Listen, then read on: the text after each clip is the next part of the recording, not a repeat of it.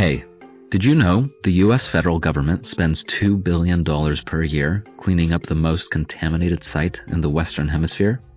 This is Daniel Hartz with Sustainability Matters Today, a podcast where I showcase sustainability experts and discover their journeys. The aim of these conversations is to share ideas from leaders in the field on the financial benefits of adopting eco-friendly methodologies. Can it really be cost-effective to go greener? Through these talks, we also discuss ways you as an individual can incorporate environmentally friendly practices into your daily life. In this episode, my guest is Jay Manning, partner at Cascadia Law Group, an environmental law firm based in Olympia, Washington, in the U.S. In addition to working as an environmental attorney, Jay was the chief of staff for Washington Governor Christine Gregoire from 2009 to 2011. He was the director of the Department of Ecology, where he helped clean up and restore the Puget Sound and passed a bill on water management. Recently, Jay helped create and now currently supports the Pacific Coast Collaborative, a partnership between the states of California, Oregon, Washington, and British Columbia to reduce greenhouse gas emissions while spurring the economy. We discuss the economic opportunities governments have when they adopt environmentally friendly policies. We cover Jay's experience of working with Governor Arnold Schwarzenegger to make a positive impact on the environment. From there, Jay describes his involvement at COP21, where the Paris Agreement was signed. Jay believes we have the capabilities to reverse climate change right now and hopes we're able to take advantage of these advancements in technology. Let's jump in.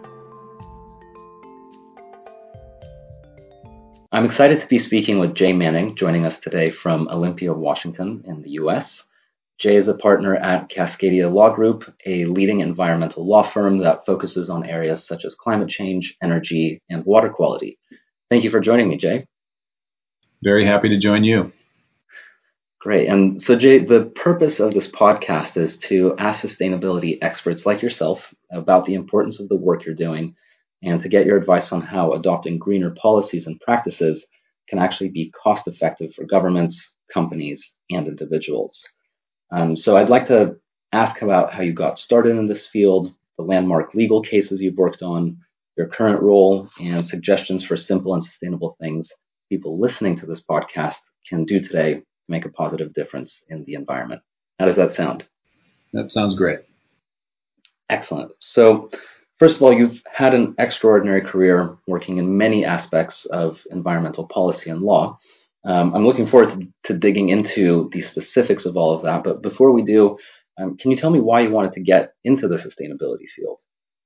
Well, I had a set of parents who really enjoyed getting outdoors, and we didn't have a whole lot of money when I was a kid. So camping was our standard summer, spring, and fall vacation. And so we get out together and enjoy the outdoors, and it just resonated with me right from the start. I loved it, and I still love it. And I just had an affinity for the natural world and really would love to. I knew I wanted to do something in that field. I really liked life sciences.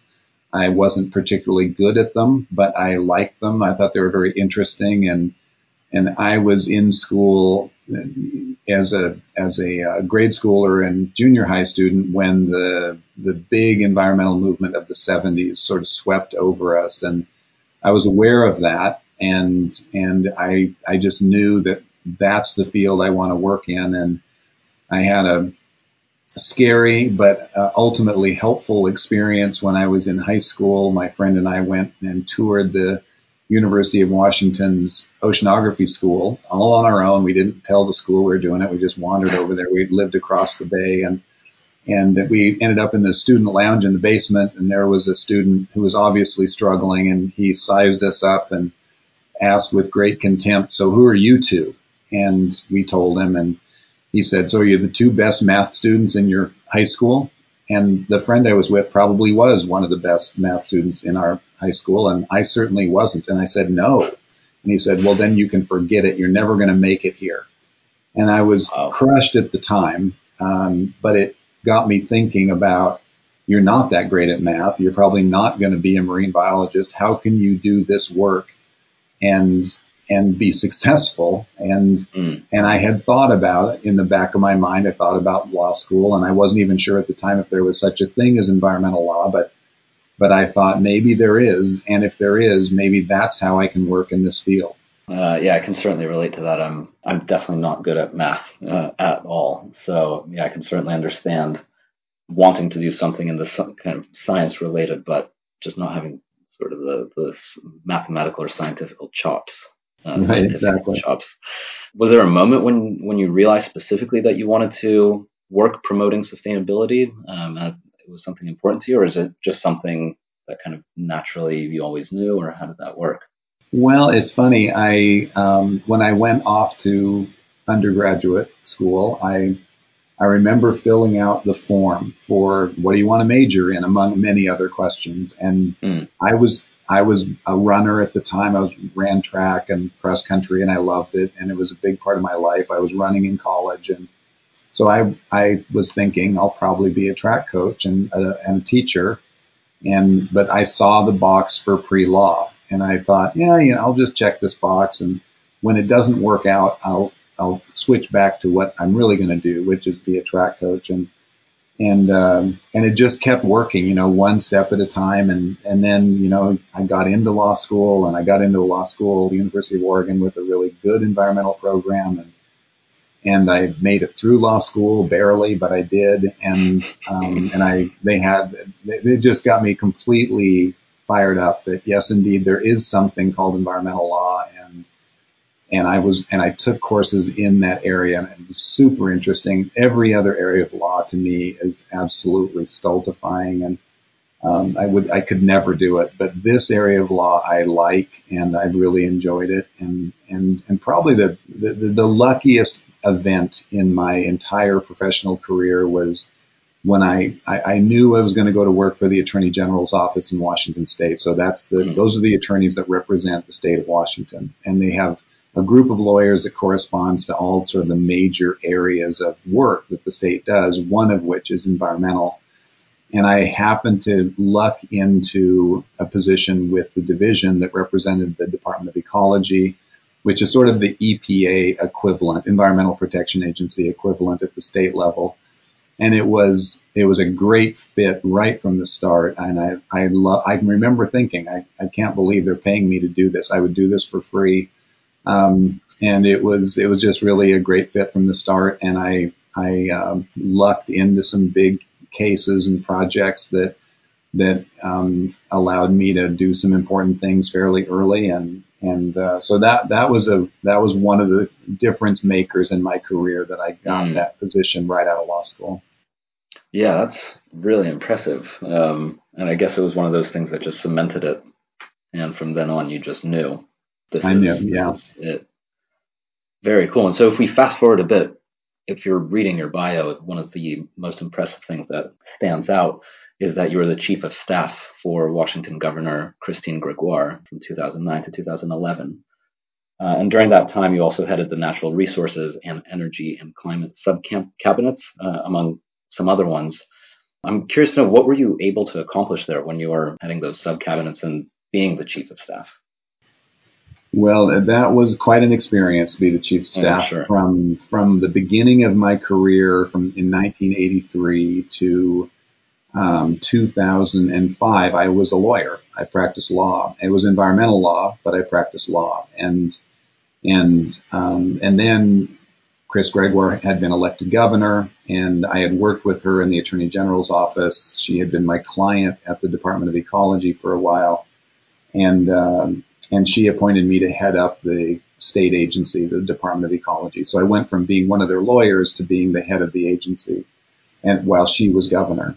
And so that 4.5 years from 2005 to 2010 was a great time. We got a bunch of important work done on climate, on restoring Puget Sound to good health, on air quality. We had the votes in the legislature, and we were able to pass a lot of important legislation and do a lot of important things.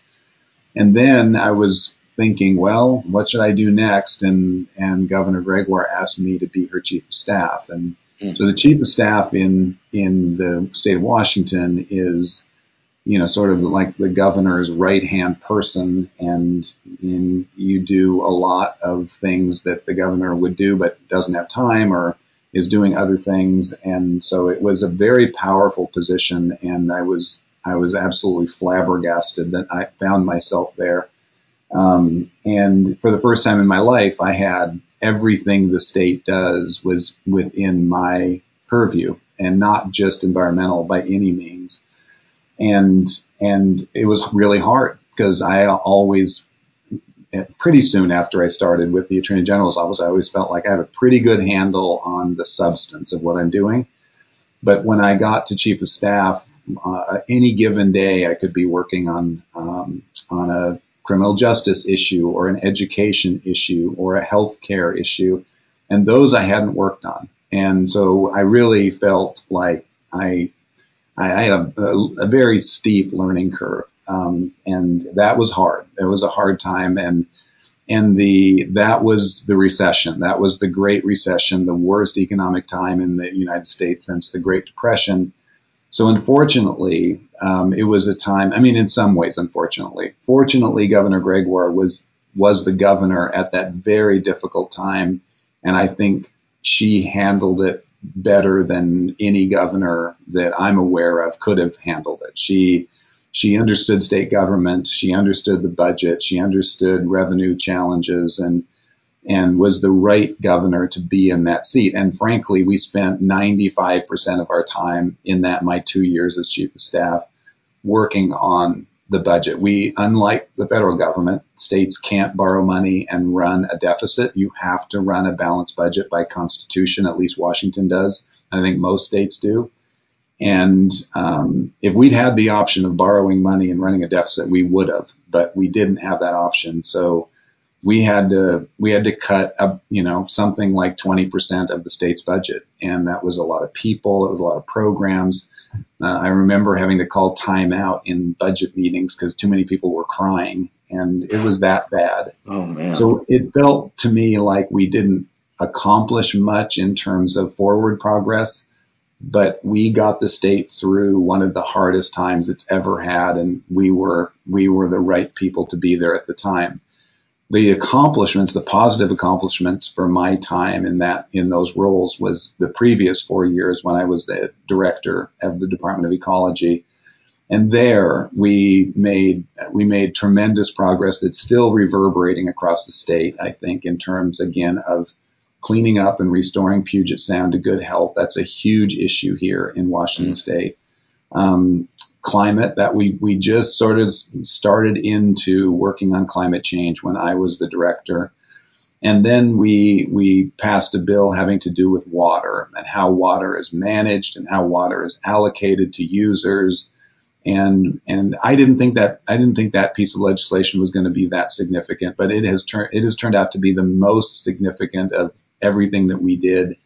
And it has really changed in some basins where water was characterized by litigation, antagonism, disagreements, and we've changed those basins, and we now have the environmental community and our Native American tribes and our farmers working together on how to manage water so that everybody gets what they need. And if it's a drought year, we all sort of suffer together.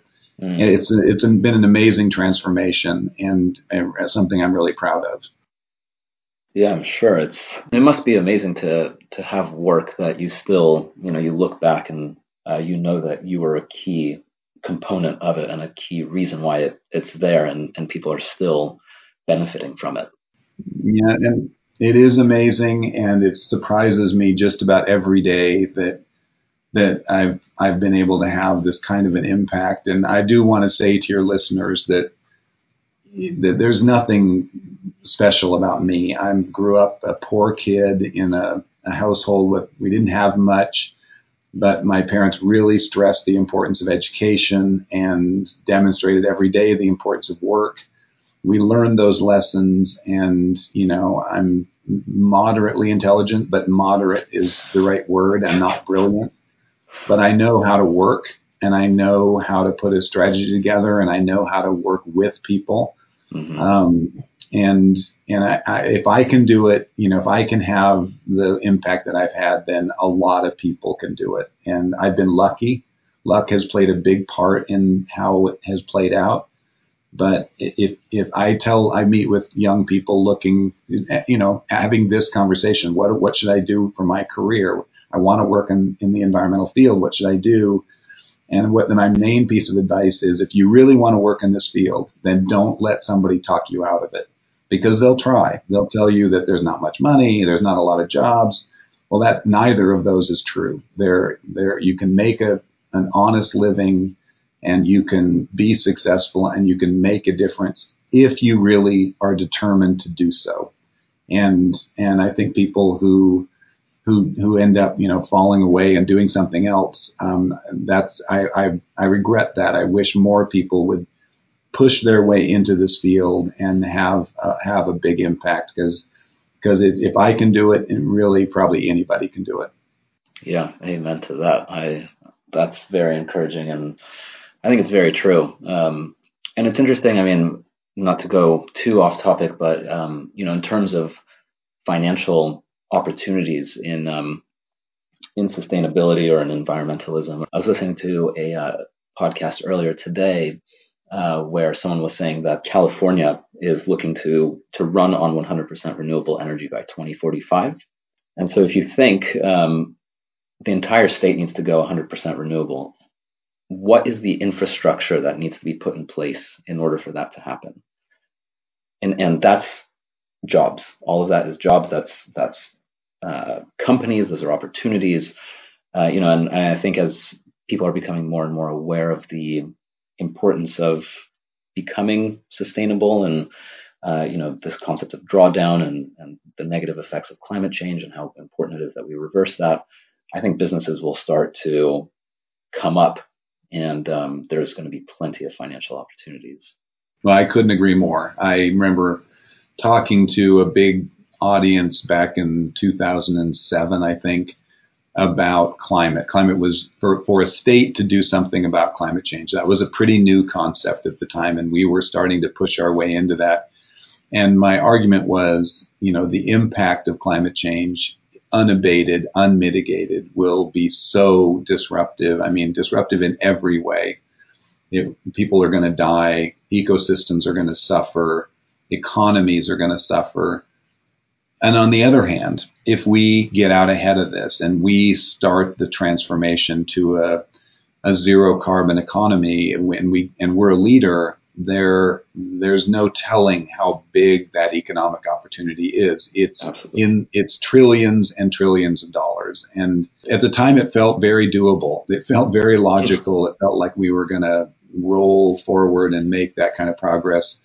Unfortunately, the planet hasn't made that kind of progress, and neither has Washington State. And we have a lot more to do. Climate is the big issue out there. There's only one issue bigger in my mind than climate change, and that is really the underlying cause of climate change and all the other environmental problems that we have. And it goes right to the heart of your podcast, that it's about sustainability, that if we practice, we as a species, and we as a country, we as a state, as a city, as a household, as an individual, if we lived our life and made our decisions, and sustainability was right in front of us and always the sort of North Star for our decision making, we wouldn't even be here. We wouldn't be in a place where climate change is threatening us the way it is. And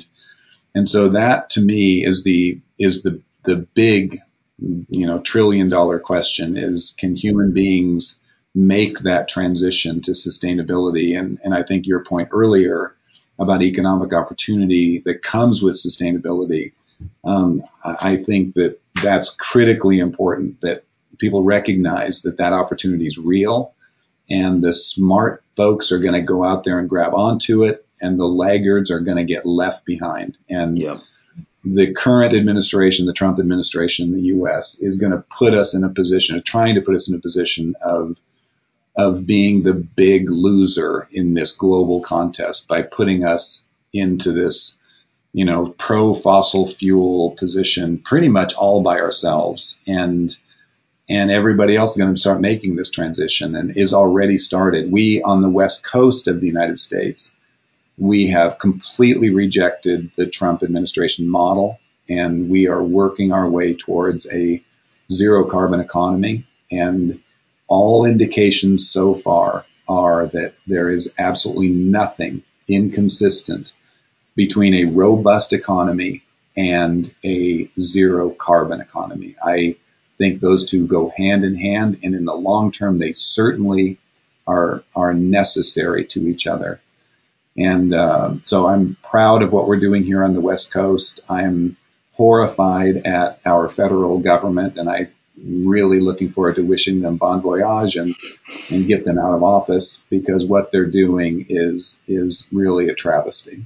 Yeah, that's something that I've been thinking about as well, and I think it dovetails very nicely into what you're currently working on, which is the Pacific Coast Collaborative, and it's something that you helped launch and you're now supporting, and that brings together the governors of California, Oregon, and Washington, as well as the premier of British Columbia and Canada, to continue to grow the economies of these states and regions while simultaneously protecting the environment. And I guess the point of the PCC, Pacific Coast Collaborative, is the fact that they are not mutually exclusive. But I'm curious to know, how do you grow an economy while also protecting the environment? Well, I think I'm glad you brought up the PCC. It's something that I've been part of since it was created in 2008 when I was the head of the environmental agency in Washington. And then when I left the state government in 2011 and went into private practice, I was hired to be part of the support team for the PCC, as you mentioned. And I've been doing that from 2011 till right up to today. And you know, I was there when it was formed, and I wasn't very convinced that it was going to be a big deal, that was sort of a political announcement and not much of substance would happen. But at the time, Arnold Schwarzenegger was the governor of California, and a guy named David Campbell was the premier of British Columbia. And Arnold Schwarzenegger was a Republican. Campbell was the part of the Conservative Party, which is essentially the Republicans for Canada. But both of them were big climate hawks. Both of them believed that climate was a huge problem and we needed to reduce CO2 emissions quickly. And the two of them really hit it off, and they were competitive with each other. And they started, under the guise of the PCC, advancing climate policies in both of their jurisdictions at a breakneck clip and in a really serious way. And Oregon and Washington have always struggled to keep up with those two. And that really put some substance into the PCC in a way that surprised me. And then when I got out of the governor's office and started working with the PCC, we have survived now a number of new governors coming in, and each of the governors that has come in and premiers have been very supportive of the PCC and really want to continue to show, as you say, the premise here is you can reduce carbon emissions, you can stabilize the climate, and you can grow your economy. And there is nothing inconsistent about those goals. And the facts speak for themselves. In combination, those four jurisdictions have the fifth biggest economy in the world. And the growth, the economic growth rate, the unemployment rates, all of the sort of most important indicators of a healthy economy show that this West Coast region has outperformed the rest of the United States by a margin for the last decade. So as we have been doing things like putting a price on carbon emissions and requiring renewables, like you say, 100% clean, Washington just passed the very same bill, 100% clean in Washington. Oregon's going to most likely pass the same bill this session. And BC already has that policy in place. So we will, I think well before 2045, we will have all electricity generation on the West Coast will be renewable or carbon or otherwise carbon free. And it's not going to crater our economy. It's going to create all sorts of opportunities to get into the renewables business. And we're going to need the same amount of power, although hopefully we'll be very careful with our conservation investments. But we just are going to get it from a different source, and a source that doesn't have CO2 emissions associated with it, doesn't have conventional air pollutants associated with it, and is renewable indefinitely. And it's what if we lived by the notion of sustainability was our North Star on all decision making, this would have happened a long time ago. And the fossil fuel companies are powerful and skillful, and they are going to do everything they can possibly do to make sure we burn every molecule of fossil fuel that currently exists on the planet, and then they'll support going to renewables. Their ad campaigns are bald-faced lies when they describe themselves as interested in renewables. They're not. Well, they are, but they're only interested in renewables once they burn all the fossil fuels, and we simply cannot do that. We have to leave almost all of the fossil fuels that are currently in the ground. We have to leave them there forever. And that's the oil companies. That's the last thing they want. And it's time for the people on this planet and the people in our country and the people in Washington State to say, you know what?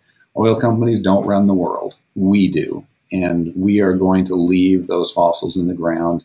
We're going to move to a low and then no carbon economy. And we're going to do just fine economically.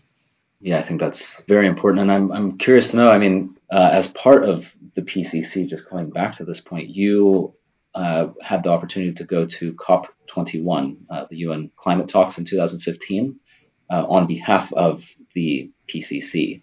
And so for anyone who may not know, COP21 is the conference that negotiated the Paris Agreement. So first of all, just as a baseline, could you please outline what the Paris Agreement was designed or is designed to achieve?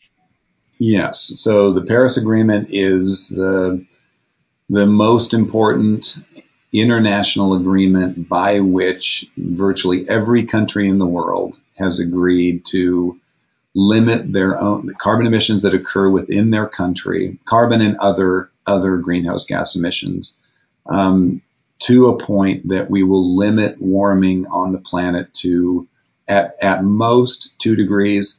But we do have a goal of keeping it at 1.5. So that's the goal, is let's limit warming to 1.5 degrees. And we're, you know, everybody who signed up to that is working at it at, you know, some more serious than others. There are some that aren't making as much progress as we would want. And the overall progress, the aggregated progress, is not what we want.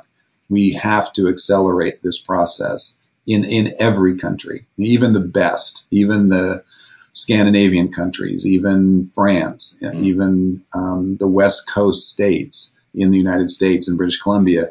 We all have to do better. We all have to accelerate our decarbonization effort. And then there are some governments like the United States, the current administration, that decided to pull out of the Paris Agreement, and just a terribly embarrassing decision by this administration. It puts us, I mean, we are alone in the world. We are the only country in the world that is not committed to the Paris Agreement. And that, to me, I mean, that alone, there's so many reasons that this administration should be shown the door, but that alone is a really big one. Right. It's interesting that the U.S. is literally the only one that has decided to make that. Every other country has agreed to at least be a part of it. I guess my question is also, you know, do you believe that this agreement can actually move the needle on how countries approach climate change and curbing carbon emissions and just other greenhouse gas emissions? Yeah, I do believe it. I think it has to be more rigorous than it is right now. So that was what? That was 2014. It was signed 2015, I believe. 2015. We have not made the kind of progress that we need to make so far, but But I think a global agreement that has this is the destination. We're going to limit warming to 1.5 degrees, and we're into implementation now. It doesn't surprise me. This is a big transition, is to move from fossil fuels to a renewables-based energy system. That's a big change, and it's when we have opposition. So we have to stick with this agreement. We have to beef it up. We have to. There's a COP every year. A COP is a conference of the parties from the UN, and this year's COP is in Santiago, Chile, and I'm hope to be there. And I'm hoping that the international negotiators from all of these countries, except us, will beef up the agreement. They have the ability to do that every year and to monitor results and then beef up the agreement to make it stronger and more robust and more effective. And that's exactly what they'll do in Santiago this year. I certainly hope so. And when you go to these conferences, what exactly is your involvement there? Well, I'm not one of the international negotiators, so I'm not in that room. Those are folks who work for the State Department for their respective countries. But there are lots of other folks at COPs who are not international negotiators. And the reason I would be there is typically we have a collection of our governors and premier, maybe not all of them. I think they were all in Paris, but I don't think we've had all of them at any of the others. But several of them come, and the PCC in 2016 started working in partnership with the cities of Vancouver, BC, Seattle, Washington, Portland, Oregon, and then Oakland, San Francisco, and Los Angeles in California. And some of those mayors will come too. So my hope is, and we're working on this right now, is we will have a number of opportunities to talk about the work that the PCC is doing and encourage other regions like us, like the Pacific Coast Collaborative, to step forward and be more aggressive than their national government can be. And there are regions like the PCC in Europe that are organized as a region. And what we want to show is, first of all, substantively, these are some examples of what we're doing, and you can do this too. And for example, right now we're engaged in a really impressive and exciting effort to reduce the generation of food waste. And food waste is both the edible and inedible portion of our food that ends up going to a landfill. And it produces methane, which is a greenhouse gas far more powerful than CO2. And so if you can reduce the amount of wasted food that you generate, and the best thing to do with food is get it to hungry people. And we have plenty of people who are hungry. And so we're trying to, we've adopted a PCC West Coast regional goal of reducing food waste by 50% by 2030. And we are moving, we're starting the implementation of the work to achieve that reduction. It'll be a tremendous greenhouse gas reduction if we are successful, and we will be. But that's an example of something that I hope that the governors and the mayors are at the COP and talk about this food waste project. It's just one example of working regionally to have more of an impact than an individual state could have by itself. Yeah, so it's almost like you're there to be an example and lead the way and show others and encourage others. It sounds like it's basically a place to discuss and share ideas and encourage each other. It really is. The first time I went to a COP, I was totally overwhelmed by the number of people, the diversity of those people. They are literally from every planet on the globe, and many of them wear sort of their local garb, clothing. Yeah. So the diversity of the people themselves and what they're wearing and what, the language they're speaking is really, I had never seen anything like that. I'd never been to a big international event like that. And then the energy level of people who are in attendance is, especially in Paris, it was electric. You'd walk in and you just feel the energy running through the building. And it was, you know, we were in Paris, and one of the world's great cities, and they reached agreement. It was so exciting to be part of that. And then, you know, contrast that with the COP the following 2 years later, or maybe it was just the next year in Marrakesh in Morocco. And I was there, and I was giving a speech the morning that the American election results came out. And I was going to talk about the work that we are doing on the West Coast on ocean acidification, which is an acidifying of the water in the oceans, and it's from too much CO2 in the atmosphere. So it's the very problem that's causing global warming. A portion of that CO2 dissolves into the oceans, and it's turning the world's oceans more acidic. And even a small change in acidity has tremendous potential impact and actual impact on especially shellfish. And so I was there talking about that, but people, you know, they weren't really hearing me. They really wanted to know, what does this election mean for the United States and climate and participation in the COP and commitment to the Paris Agreement? And I didn't know at the time. I knew it wasn't good. I didn't know how bad it was going to be. And so the feeling in Marrakesh was decidedly different than it was in Paris.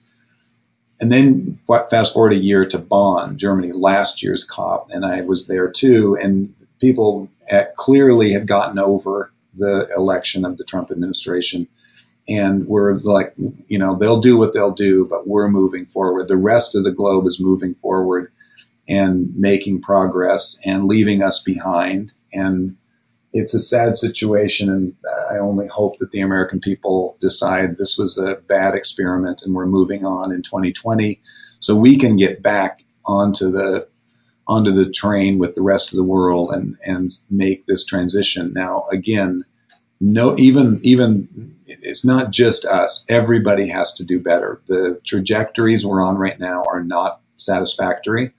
We have to be more aggressive, we have to be more effective, and we have to commit to leaving just about all the fossil fuels that are still in the ground.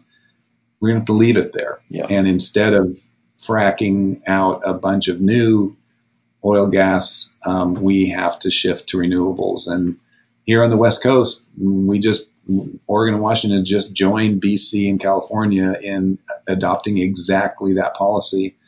And by 2030, I think the use of fossil fuels for generating electricity on the West Coast it'll be very rare. Mm. And in some places it won't be happening at all.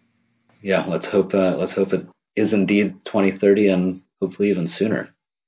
If we rewind a little bit in your career, a couple of your big wins as an environmental lawyer were finalizing the Hanford Tri-Party Agreement to clean up the Hanford Nuclear Reservation in Washington. And this is a notable site because it's where plutonium was created for the first ever nuclear bomb, as well as the bomb detonated over Nagasaki. And another big win for you was also winning the important Clean Water Act, which I believe you were mentioning at the beginning. And that was a case that you were actually in front of the U.S. Supreme Court. And that ruled that states could regulate their own hydroelectric projects. So in terms of these kind of big cases, would you say it's more cost effective? And, you know, if we're looking at it from a financial standpoint, because I guess, you know, the environment, I think that may be one of the issues that for some people is that the environment sounds a little fuzzy. There's, you know, that whole idea that we were talking about earlier that there's no financial gain from it.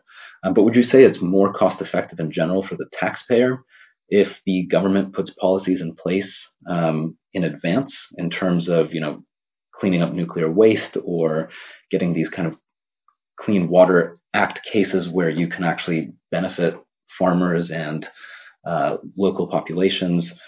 You know, I guess my question is, what is the financial benefit of putting those things in place?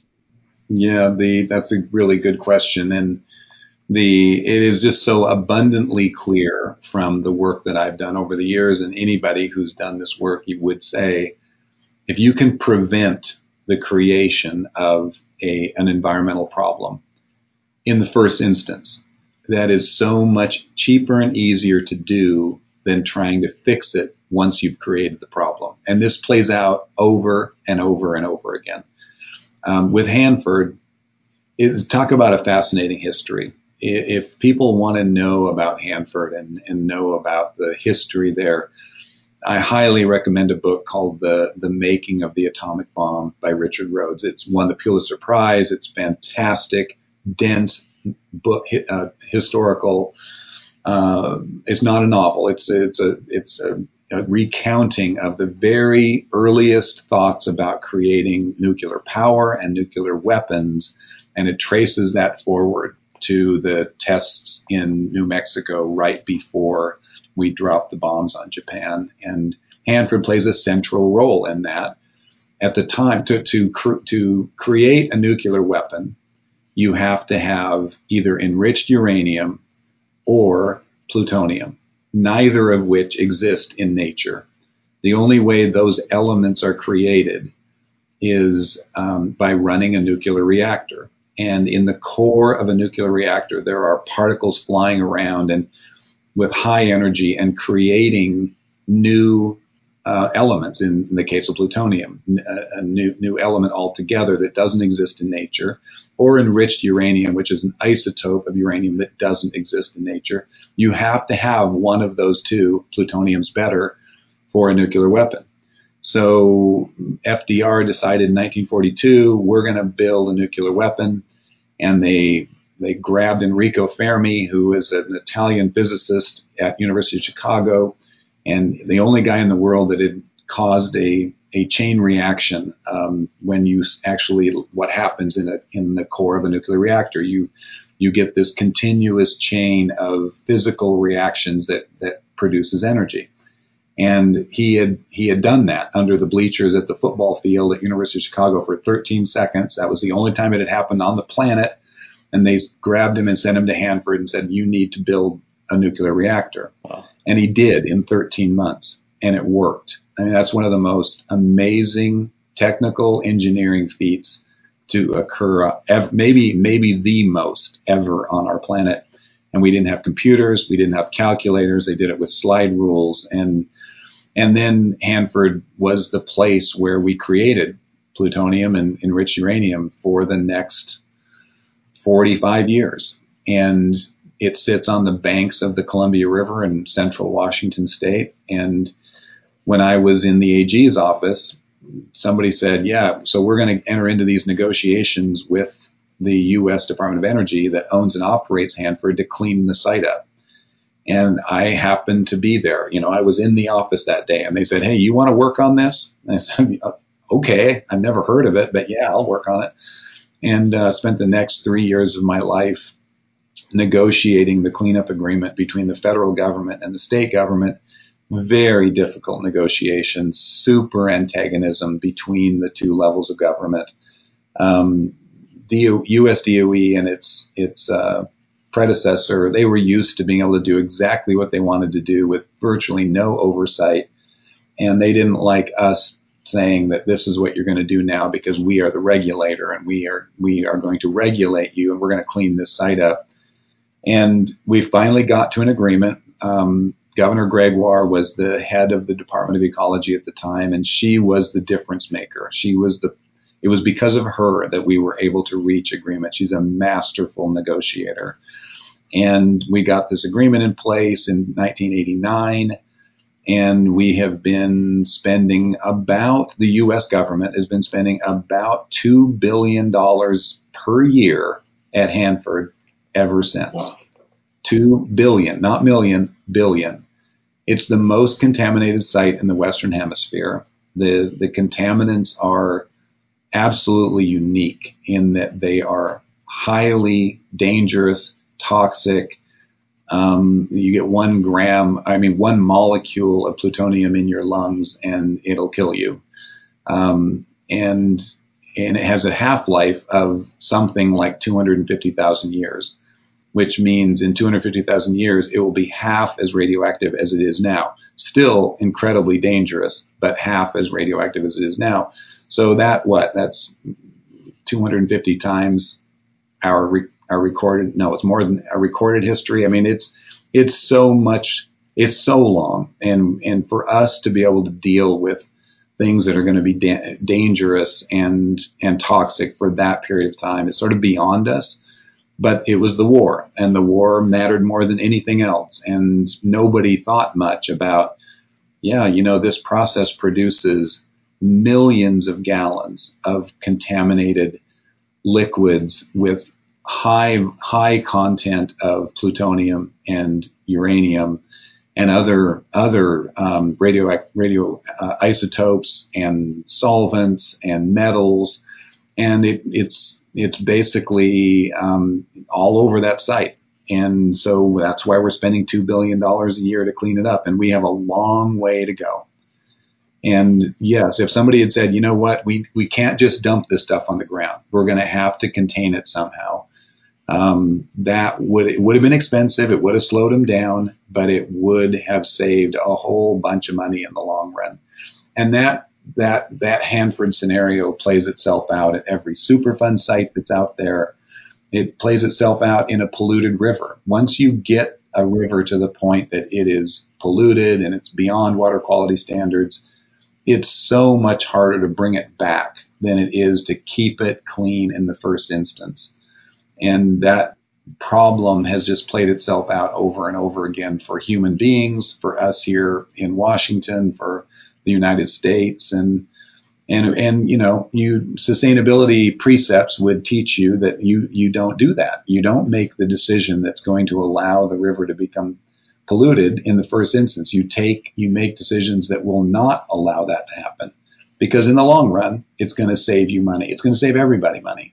Taxpayers, businesses, anybody who is in the vicinity of that river, certainly anybody who's dependent on that river for eating or for a livelihood. So it's a very good point and a big problem for humans that we're just not wired up very well to behave in a sustainable fashion. We are wired up to worry about the saber-toothed tiger that is lurking outside of our cave.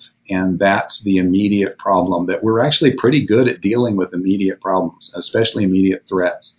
But the longer term threats, the ones that not going to get you today, but it's going to get you next week. Then the farther out it is, the worse we are at it. And it could prove to be our undoing. I mean, it really could. That's the question to me is, will we figure out this sustainability challenge before it destroys us? And I don't know. I don't know the answer to that. When we didn't have the impact that we have now, it seems more likely that we could figure it out. But when you have climate change bearing down on us, and you have ocean acidification and ocean warming bearing down on us, it's something that keeps me awake at night, thinking about how do we get onto a more sustainable path? And I just honestly, sitting here today, I don't know how this is going to come out. Would you say you're optimistic about it? No. Fair enough. If you do look at it, it seems like there is some positive movement forward, but I guess when you take a step back and look at it from a bigger picture, there's so much going on that little tiny efforts that are just starting to happen. Yeah, it's the tiniest drop in an acidic ocean. But I say I'm not optimistic, and I'm not optimistic, but I absolutely believe we can do it if we choose to.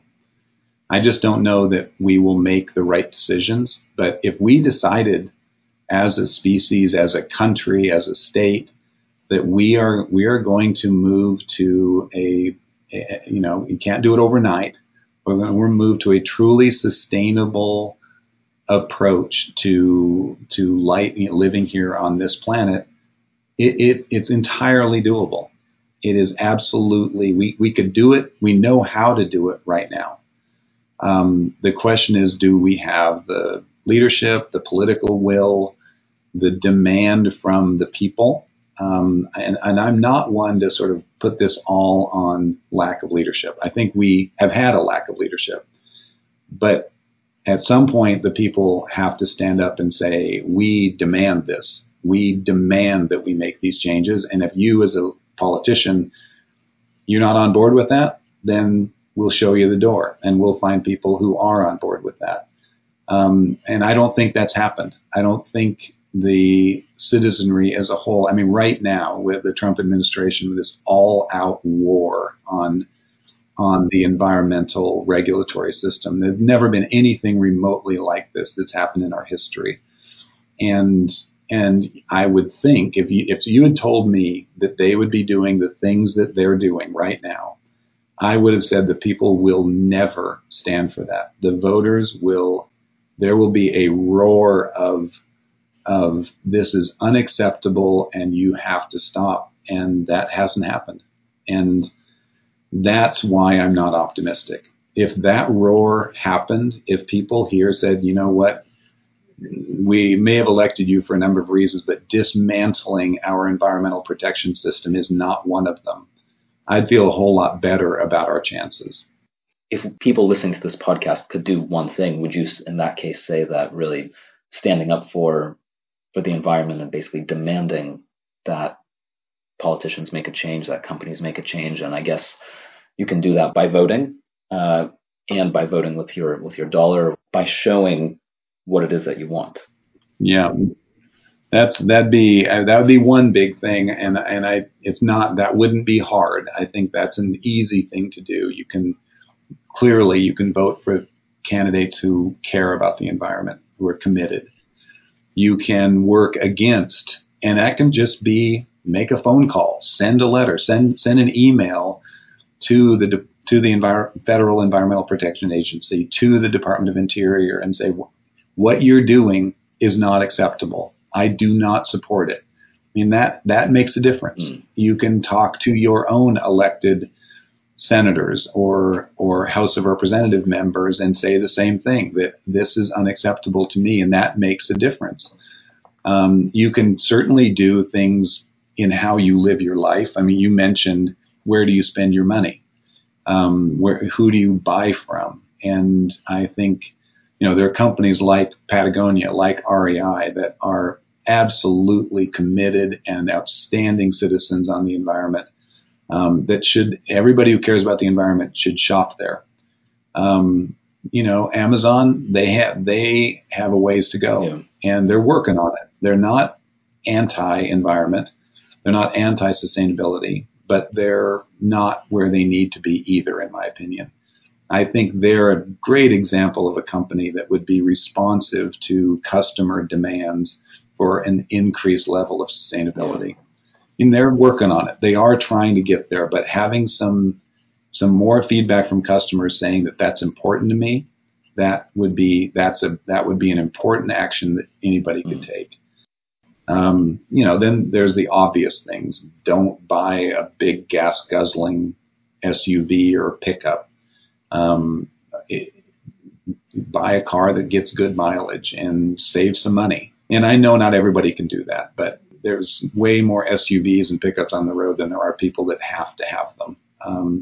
And there's, you know, insulate your home, eat local. There's look up sustainability on the internet, and it'll give you more things that you can keep than you can keep in your head, that you could change in your own life, that aren't hard, that are easy to do, that'll save you money, that'll make your life better, and do those things. But we also need to. I mean, this current administration, is this train wreck of an administration, has got to be shown the door. Well, it sounds like we all have a role to play, and hopefully we can all pitch in and do what we need to do to make those changes happen. Just as we have a couple minutes left, you mentioned one really interesting book about making of atomic bombs. Do you have any other book recommendations that either inspire you or that are great for learning more about environmental policy or how we can make a change? I do, actually. The other one I would recommend is a book called Project Drawdown. And it is a sort of a primer on, here's how we can beat climate change. Here are the actions that we can take. at a societal level, at a government level, and as an individual level. It's optimistic. It is an optimistic book. The authors truly believe that this can be done, and it will be done. It's fascinating to read, to see how things you don't really think about contribute to emissions that cause climate change. And there are things they recommend that aren't obvious, that have quite a significant impact in terms of carbon emissions. It's well written, it's optimistic, it's beautiful. The photographs are beautiful. So that's the other one I would highly recommend. I think people would come away from it feeling like, hey, we can do this. And then know, here are some things I can do that'll make a difference. Brilliant. That's actually the second time that book has been recommended, and I just started reading it a couple days ago, so I'm really looking forward to jumping into the meat of it. Thank you for that recommendation. So, and lastly, where can people find you and learn more about your work? Well, if people want to do that, the way to do it would be to look at the Cascadia Law Group's website. We also have a consulting company that's called Cascadia Policy Solutions, separate website. The Pacific Coast Collaborative has its own website. And then one of the things, project we work on for the PCC involving ocean acidification, was the creation of an international organization that is designed to work on the problem of ocean acidification. It is called the International Alliance to Combat Ocean Acidification. That has its own website. So those would be some places where you could get some more information if you wanted. Great. Excellent. Well, Jay, thank you so much for your time. This has been really fascinating, and it's incredible to hear about all the things you've accomplished over your career. And I hope that we can make you more optimistic as the younger generation. And I hope that over the remainder of your career, you're able to accomplish many more exciting things and continue to lead the way. Thank you, Daniel. And what you're doing here with this podcast is really important. And thank you so much for doing it. It is getting the word out and getting people aware of the problem and the opportunities. I just think it's fantastic. And thank you so much for doing that. Thank you for listening to episode 4 of Sustainability Matters Today. You can find links to the books and the organizations Jay mentioned in the show notes, which you can see on my website, sustainabilitymatters.today. If you enjoyed this episode or any of the other SMT episodes, I'd really appreciate if you could take the time to give a 5-star review. Please subscribe to the podcast to be the first to know about new episodes. Talk to you soon.